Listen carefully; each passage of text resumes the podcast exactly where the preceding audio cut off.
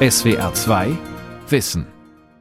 Mit dem Thema der Körper und seine Säfte eine andere Kulturgeschichte am Mikrofon Ralf Kaspari.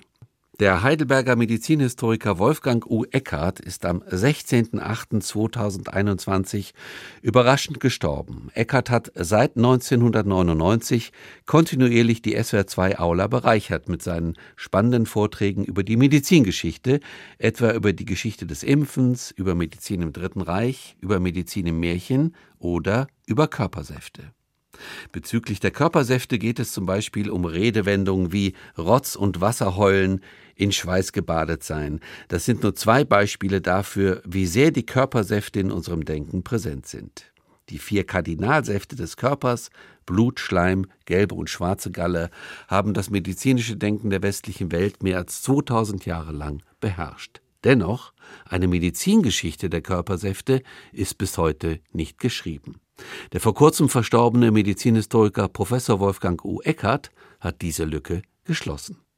In der Naturlehre der Vorsokratiker angelegt, durch Hippokrates von Kos zuerst ausformuliert und durch Galenos von Pergamon kanonisiert, beschreibt die antike Säftelehre Gesundheit als ein ausgeglichenes, gutes Mischungsverhältnis der vier Kardinalsäfte des Menschen, der Res naturalis, Blut, gelbe Galle, schwarze Galle, Schleim und der ihnen zugewiesenen Qualitäten warm-feucht, warm-trocken, kalt-trocken, kalt-feucht. Der menschliche Körper ist nach Galen aber krank, wenn seine Säfte- und Qualitätenmischung unausgeglichen ist. Ziel ärztlicher Kunst ist es, die gesunde Mischung wiederherzustellen, sei es durch entleerende Maßnahmen oder durch die medikamentöse Therapie. Nur durch seine Lebensweise, durch die Diät, kann der Mensch selbst zur Erhaltung seiner Gesundheit beitragen. Blut ist ein ganz besonderer Saft, so fordert Mephistopheles Faust in dessen Studierzimmer auf, den Pakt mit dem Tröpfchen Blut zu unterzeichnen. Das Beispiel zeigt den hohen literarischen Aufladungsgrad dieses Körpersaftes, an dem sich bis heute nichts geändert hat. Das Blut, gebildet aus der inneren Kochung der Nahrung, so antike Vorstellungen, ist Mittler zu den Organen. Entstehen durch falsche Ernährung, schlechte Verdauung oder falsche Lebensweise, zu viele Überschussstoffe, so resultiert Krankheit. Hier muss der Arzt oder Bader durch Aderlass, durch medikamentöse Maßnahmen, etwa durch Brechabführ oder Schwitzmittel, oder aber durch Hinweise auf die rechte Lebensweise, die Diätetik quasi blutreinigend eingreifen. Über die chemisch-physikalischen Bestandteile und Eigenschaften des Blutes ist bis in die Mitte des 17. Jahrhunderts allenfalls spekuliert worden. So vermuteten die Kartesianer um 1670, dass im Herzen saure und alkalische Blutteilchen zusammenträfen. In einem großen Universallexikon liest man noch zu Beginn des 18. Jahrhunderts von der Zusammensetzung des Blutes aus einem wässrigen Nass mit einigen gelatinösen, ölichten, salzigen, erdigen und Luftteilchen vermischt. Ihr Mischungsverhältnis bedinge die Entstehung warmer oder kalter, dünner, zäher oder klebriger Beschaffenheit des umlaufenden Blutes, wodurch Krankheiten entstünden. Erst nach der Einführung des Mikroskops konnte die Beschreibung der korpuskulären Bestandteile des Blutes gelingen. Als erster wirklicher Beobachter der Blutzellen gilt der naturforschende Landmesser und Fasseicher Antoni von Leuwenhoek, der im späten 17. Jahrhundert seine eigenen roten Blutkörperchen unter einem Mikroskop beobachtete. Den Zusammenhang zwischen dem Sauerstofftransport durch den in den Erythrozyten enthaltenen Blutfarbstoff Hämoglobin und der Lungenatmung sollte allerdings erst der Tübinger Biochemiker Felix Hoppe-Seiler im 19. Jahrhundert aufdecken Bereits Leuwenhoek hatte auch andere kleine und weniger zahlreiche Blutkörperchen als die roten gesehen, deren Deutung als weiße Blutkörperchen dann dem Engländer William Hewson und dem italienischen Naturforscher Lazzaro Spallanzani gelang. Die weitere Entdeckungsgeschichte der Bluteigenschaften und korpuskulären Blutbestandteile ist zu weit verzweigt, als dass sie hier im Detail fortgeführt werden könnte Besondere Beachtung fand wie in der antiken und mittelalterlichen Literatur auch in der frühen Neuzeit noch das Menstrualblut. Obwohl der Ursprung seines Entstehens bis ins 18. Jahrhundert unklar war, wurden doch seit Hildegard von Bingen immer wieder Beziehungen zwischen Monatsregel, Libido und weiblicher Diffamierung bis hin zur Verfolgung als Hexen hergestellt. Als giftig galt das Menstrualblut nicht nur Theophrast von Hohenheim, Paracelsus. Es gibt kein Gift in der Welt, das schädlicher ist als das Menstruum, wetterte er. Auch eine Beziehung zwischen den Mond- und Blutungszyklen schien unbestreitbar. Der französische Arzt Jean Varendre bemerkt hierzu 1615 die blut- und saftreichen jungen Mädchen werden bereits unter dem Einfluss des neuen Mondes menstruiert, während es bei den älteren der ganzen Kraft einer Mondperiode bedarf, um ihre Gefäße zur Öffnung zu bringen. Noch 1732 stellt Varats späterer Kollege Guillaume Moquès de la Motte zerknirscht über den Ursprung und die Funktion des Menstrualblutes fest, es ist und bleibt ein Geheimnis, aber er mutmaßt bereits über die gesunde und krankhafte Monatsblutung. Die Spekulationen über Ursachen und Funktionen der Menstrualblutung finden erst nach der Entdeckung des Eis im Follikel 1837 durch den Anatomen und Physiologen Karl Ernst von Beer ein Ende. Dass dem Blut als Arcanum sanguinis humani, als geheimen Arzneimittel, darüber hinaus bereits früh Bedeutung beigemessen wurde, liegt auf der Hand. Auch Transfusionsversuche gab es schon im 17. Jahrhundert, bald nach der Entdeckung des Blutkreislaufs durch William Harvey 1628. Sie verliefen in Unkenntnis der erst 1900 entdeckten Blutgruppen jedoch meist tödlich und wurden bald verboten. Auf der Grundlage der antiken Säfte- und Qualitätenlehre entwickelte sich ein ganzer Komplex unterschiedlichster Wahnvorstellungen, die allesamt als Ausdruck schlechter Mischung der Körpersäfte mit einem deutlichen zu viel schwarzgalliger Anteile gedeutet wurden, die Melancholie. Dabei geht der Melancholiebegriff weit über sein modernes, depressiv-trauriges Begriffsfeld hinaus. So sei bereits Aristoteles der Auffassung gewesen, dass die Melancholiker wegen der außerordentlich ungleichen Eigenschaften der schwarzen Galle auch ungleich in ihrem Charakter seien. Typisch sei ihre ungewöhnliche Labilität, ihre Exzentrik und ihr ständiges Bedürfnis nach Arzneimitteln. Alle bedeutenden Leute in Philosophie, Politik, Dichtkunst oder Technik seien schwarzgallig veranlagt, einige von ihnen in einem solchen Ausmaß mit Melancholie bedacht, dass sie darunter erheblich zu leiden hätten. Die Nähe zwischen Genie und Wahnsinn, die von der Antike bis heute immer wieder beschworen wird, ist in dieser Beobachtung vielleicht zum ersten Male überhaupt dokumentiert. Auch Galenus von Pergamon beschreibt die Krankheit bereits psychopathologisch. Für ihn ist die Melancholie ein den Verstand verletzendes Leiden, gepaart mit tiefer Schwermut und Verabscheuung sonst lieber Freunde. Am deutlichsten aber beschreibt Constantinus Africanus im Kloster Monte Cassino um 1000 nach Christus die Melancholie. Für ihn ist sie der Glaube an ein Überfallenwerden durch irgendein nicht existierendes Übel es sei der Dunst der schwarzen Galle, der ins Gehirn aufsteige, dort die Einbildung von Unwirklichem bewirke und das Herz in Furcht versetze. Die allgemeinen Symptome aller Art, so schreibt er, sind Niedergeschlagenheit, Angst vor an sich nicht zu fürchtenden Dingen, Grübeln über unwichtige Dinge, Wahrnehmungen von an sich nicht vorhandenen schrecklichen Erscheinungen, Sensationen unwirklicher Art. Die Behandlung des Melancholikers ist schwierig weil eben der Kranke uneinsichtig ist, opponiert und die ärztlichen Anweisungen in den Wind schlägt, obwohl er danach permanent ruft. Zum Einsatz kommt das gesamte Spektrum der antik-mittelalterlichen Therapie. Diätetik, Arzneimittel und Chirurgie. Deutlich im Vordergrund steht die Diätetik, die allgemeine Lebensführung, die sorgfältige Beachtung der sechs Res non naturalis, besonders Bäder, Sport, Salbungen, selbst der Koitus ist hilfreich. Bei letzterem verwies man gern auf die Erfahrung aus dem Tierreich.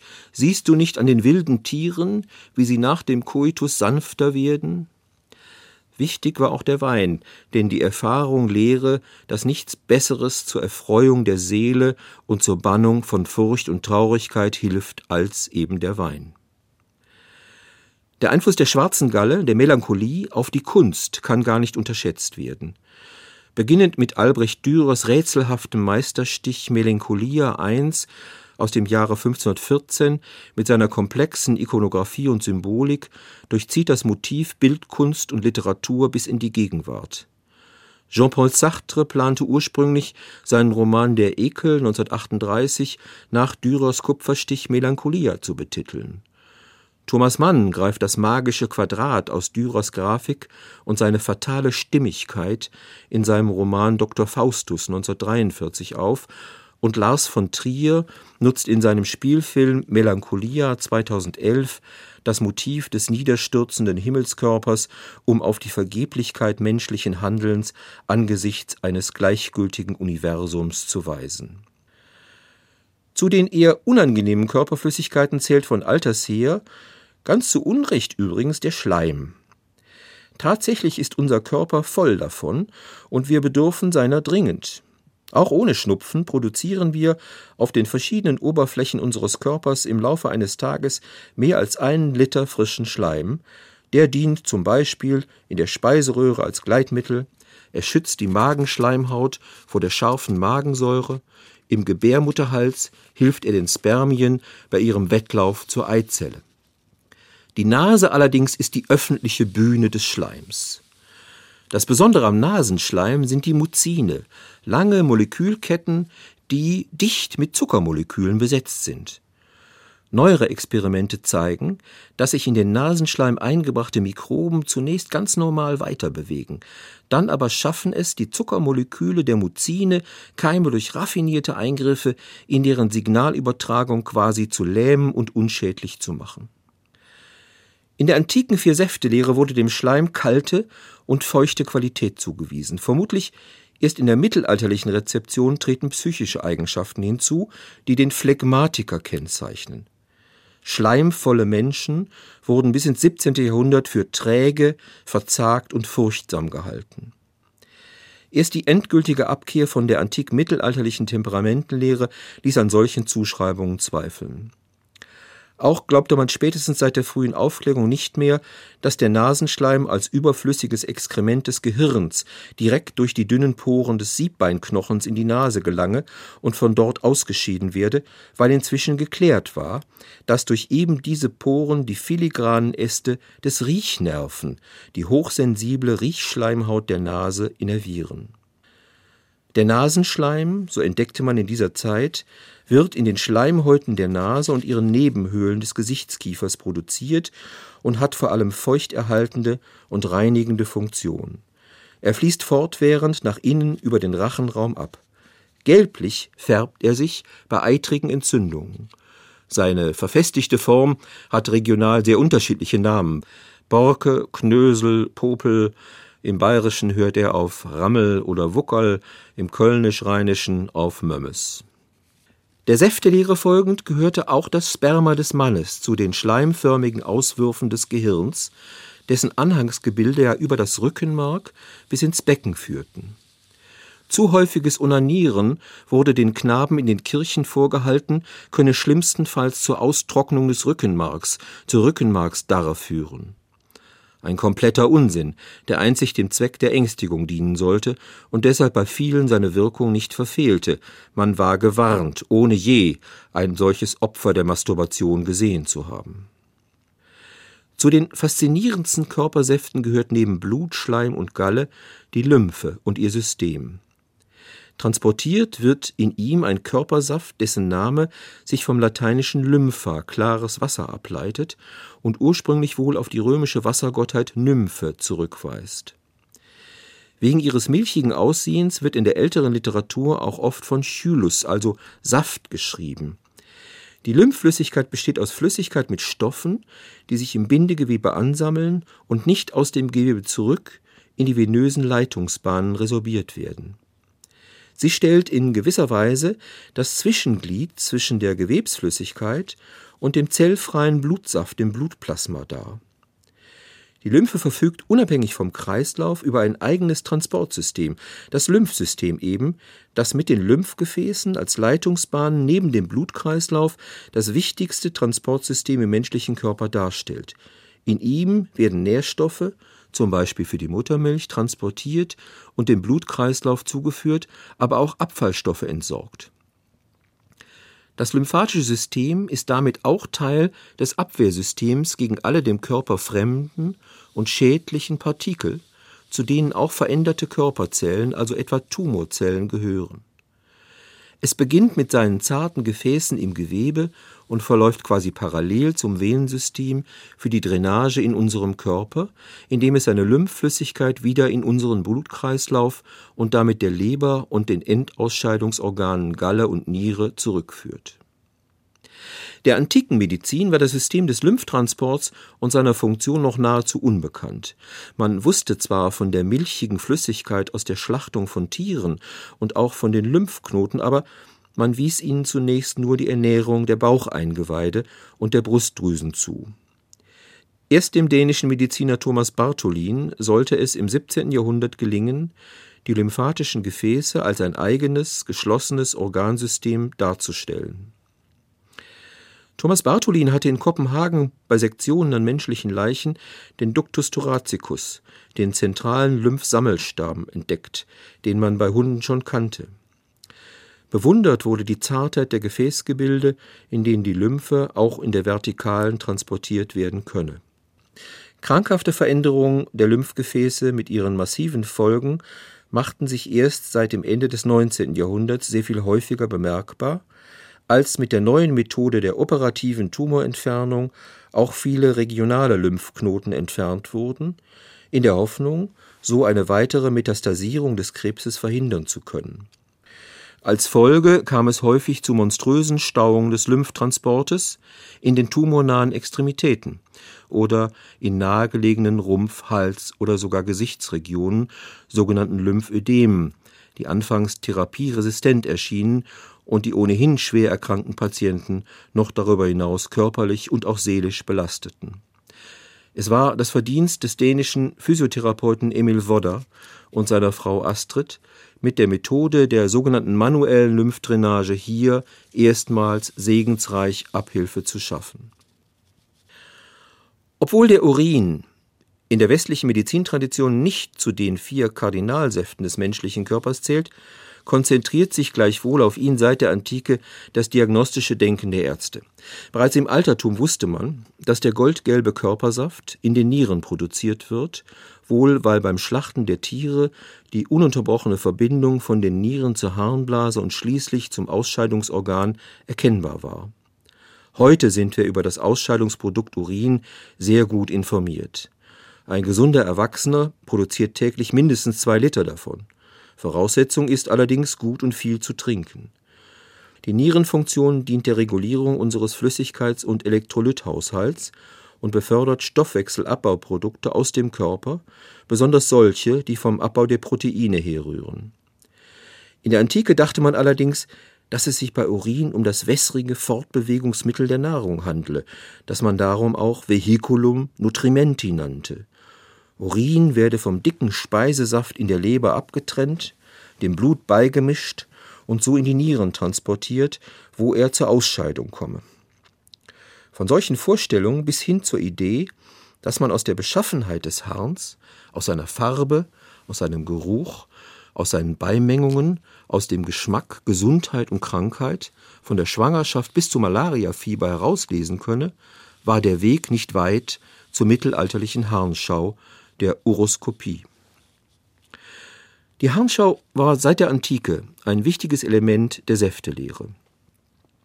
Aus der Qualität des Harns konnte der Arzt Rückschlüsse auf Krankheitszustände, die Nahrung des Patienten, auf seine körperlichen Funktionen, vor allem aber auf die Qualität des Blutes und die Beimengung anderer Säfte gewinnen. Dazu brachten die Patienten selbst oder deren Angehörige in einem Gefäß der Matula den Urin zum Arzt, der ihn dann gegen das Licht der Prüfung unterzog. Solche Bilder wurden zu Ikonen ärztlichen Handelns schlechthin. Zugrunde lag die Qualitätenlehre, mit deren Hilfe man nun über die Farbe und die Konsistenz des Urins auf die Qualitäten der übrigen Körpersäfte schloss. So deutete Beispiel sehr dunkler bis schwarzer Urin oft auf zu viel Bestandteile der schwarzen Galle im Blut, also auf Melancholie. War der Urin hingegen zitronengelb mit einem Stich ins Feuer gelbliche, dann lag sicher ein zu viel an gelber Galle im Körper vor, der Patient war feurig, leicht aufzubringen, mit Neigung zu Wutanfällen. War das Farbschema anfangs noch einfach, so explodierten die Farbnuancen der Urindiagnostik seit dem Spätmittelalter. Für eine systematische Beurteilung kamen gedruckte und handkolorierte Harnglasscheiben in Handel und Gebrauch. Gern diente der Morgenurin, gleich nach dem Aufwachen gewonnen, der Diagnostik.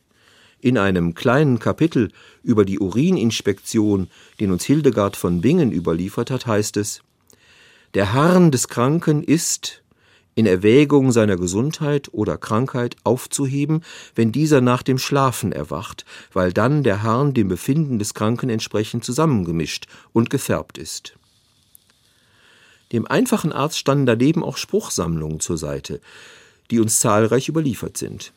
Dort hieß es dann zum Beispiel, ist das Harn viel dunne und bleich, so hat der Mensch etwas Unverdautes in ihm. Oder in einem anderen Beispiel, ist das Harn rot und dicke, und ist sein viel, so ist seine Lunge zerborsten.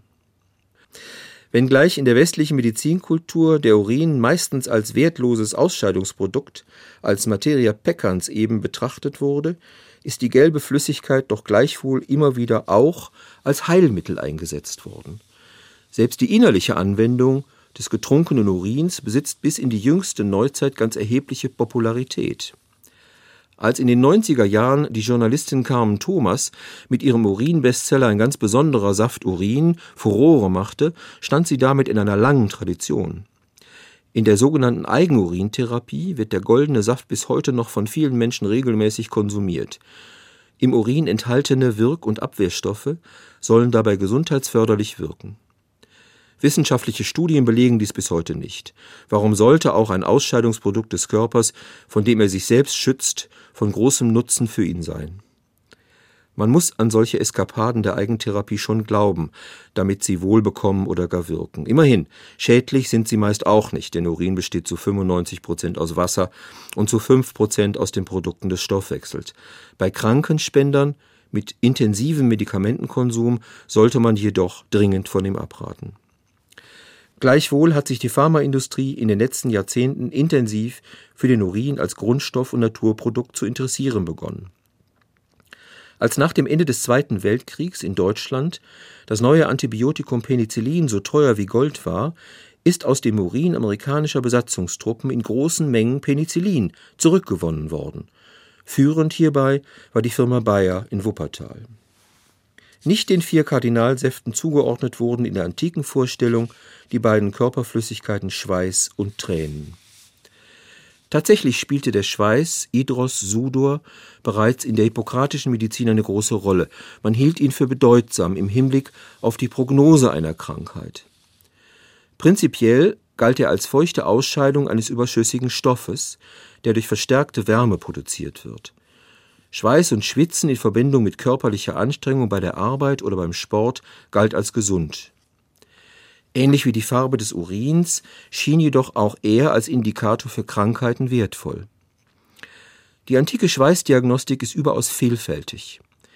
Die Ausscheidung von Schweiß, so dachte man, könne dazu beitragen, das Gleichgewicht der Säfte wiederherzustellen.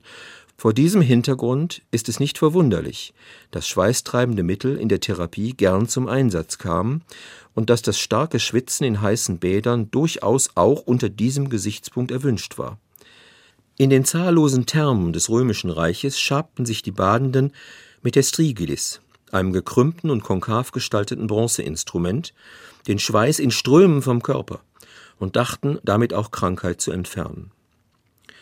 In christlicher Tradition ist der Schweiß als Ausdruck körperlicher Arbeit, im Schweiße deines Angesichts, durch den Sündenfall Evas und Adams auf den Menschen gekommen. In einem frühneuzeitlichen Lexikon wird dieser Vorgang sogar mit der Destillation verglichen. So heißt es in Zedlers großem Universallexikon zu Beginn des 18. Jahrhunderts es ist des Menschen Leib gleich einem Destilliertkolben, aus welchen die Feuchtigkeit tropfenweise herausschwitzt, wenn derselbe mit seinen angefüllten Kräutern und Materien in glühenden oder erhitzten Sand gesetzt wird. Es ist erstaunlich, dass die zentrale Funktion der Schweißaussonderung, den Körper bei starker Bewegung oder Erregung zu kühlen, erst im 19. Jahrhundert entschlüsselt wurde. Heute wissen wir, dass es sich bei der Transpiration um einen höchst effektiven Mechanismus des Körpers handelt, bei dem überschüssige Wärme abgegeben wird, um so die Körpertemperatur zu regulieren. Metaphorisch wurde der Schweiß, sei es im Lateinischen oder auch in den Nationalsprachen, gern eingesetzt, wenn es darum ging, besondere Mühen oder auch psychische Ausnahmesituationen wie etwa beim Angstschweiß zu kennzeichnen. Ursprünglich auf das Martyrium Christi zurückzuführen, ist die Verbindung von Blut und Schweiß. Blut färbt den Schweiß Christi rötlich oder tritt selbst wie Schweiß am Kreuze aus seiner Seite. Dies bringt uns abschließend zu den Tränen einer Körperflüssigkeit, die wir alle in unserem Leben aus den verschiedensten Anlässen bereits in mehr oder minder großen Mengen vergossen haben. Die Tränen sind der Schweiß der Seele, so möchte man meinen. Wir vergießen sie bei Schmerz, Trauer, Freude, Furcht, im höchsten Glück und in tiefster Niedergeschlagenheit. In der griechisch-römischen Antike waren auch die Tränen Teil des Systems säftephysiologischer Körpervorstellungen. Ihre Ausscheidung diente den Ärzten nach Menge und Qualität der Diagnostik vorliegender Krankheiten. Erst in der frühen Neuzeit wurden vor allem zwei Funktionen der Tränen betont. Zum einen dass sie das Auge beständig befeuchten, um so das Sehorgan vor der Austrocknung zu bewahren, die ihm ständig von einer kalten, scharfen, schneidenden und windigen Luft widerfahren könne. Andererseits dachte man, dass die Tränen den äußeren Augapfel spülen und waschen, um ihn so von dem nassen, von außen darauf fallenden Staub und anderen subtilen Unreinigkeiten zu befreien und die Klarheit und Durchsichtigkeit des Augapfels zu erhalten. Zu diesem Zeitpunkt war die Aufklärung der Tränensekretion durch den dänischen Anatomen Niels Stenson und den Helmstedter Arzt Heinrich Maibohn im 17. Jahrhundert bereits bekannt. Als Stoff, den der Körper verwirft, ist kein anderer emotional so hoch aufgeladen wie die Tränenflüssigkeit. Dies liegt auf der Hand, denn durch Tränenfluss manifestiert sich die emotionale Bewegtheit. Ob beim Schmerz, in der Trauer, in der Freude, im Glück bei der Liebe, sehr häufig sind es Tränen, die als Ausdruck innerer Rührung die entsprechenden Drüsen des Auges verlassen. In der christlichen Tradition stehen die Tränen als Tränengeschenk sogar für ein religiöses Reinigungsbad, das den christlich Trauernden Hoffnung auf ein Ende des Leides verheißt. Auch in der Dichtung wird der Träne durch die Jahrhunderte eine feste Rolle zugewiesen. Frühe und richtungsweisende Beispiele hierfür sind die Tränen der Dinge, Rerum Lacrimae, wie sie von Publius Vergilius Maro im ersten Jahrhundert vor Christus in seinem Hauptwerk Aeneis verewigt wurden. Aeneas erblickt beim Besuch des Juno-Tempels in Karthago Bilder des Trojanischen Krieges und ist zutiefst gerührt. Zu seinem Begleiter Achates spricht er welcher Ort, Achates, welche Gegend auf Erden ist nicht schon erfüllt von unserem Leid? Hier fließen Tränen über den Lauf der Dinge und menschenlos rührt die Gemüter. Die Welt ist eine Welt der Tränen und der Hauch der Endlichkeit berührt alle Herzen. Dieses Motiv wird insbesondere in der Musik und Literatur des Barock häufig in Verbindung mit melancholischen Konnotationen aufgegriffen. Beispiele hierfür liefert etwa die musikalische Dichtung John Dowlands, Lacrimae or Seven Tears 1604 oder das Trauergedicht von Andreas Gryphius Tränen des Vaterlandes 1636, dem viele ähnliche Trauerschriften zu verschiedensten Anlässen folgten. Bei Gryphius lesen wir über die Verwüstungen des Dreißigjährigen Krieges, auf dessen Höhepunkt Wir sind doch nunmehr ganz, ja mehr denn ganz verheeret der frechen Völker Schar, die rasende Posaun, das vom Blut fette Schwert, die donnernde Kartaun, hat aller Schweiß und Fleiß und Vorrat aufgezehret. Zugegeben, es konnten hier nur Skizzen einer Kulturgeschichte der menschlichen Säfte wiedergegeben werden. Deutlich aber wurde, wie sehr menschliches Denken in der westlichen Welt und vermutlich weit darüber hinaus mit den Säften des Körpers verbunden ist und wie lohnend es ist, dieses Kapitel in die Körper- und Kulturgeschichte einzubeziehen. Das war die SWR2 Aula heute mit dem Thema der Körper und seine Säfte, eine andere Kulturgeschichte. Sie hörten einen Vortrag von und mit dem Heidelberger Medizinhistoriker Professor Wolfgang U. Eckert. SWR2 Wissen Manuskripte und weiterführende Informationen zu unserem Podcast und den einzelnen Folgen gibt es unter swr2wissen.de.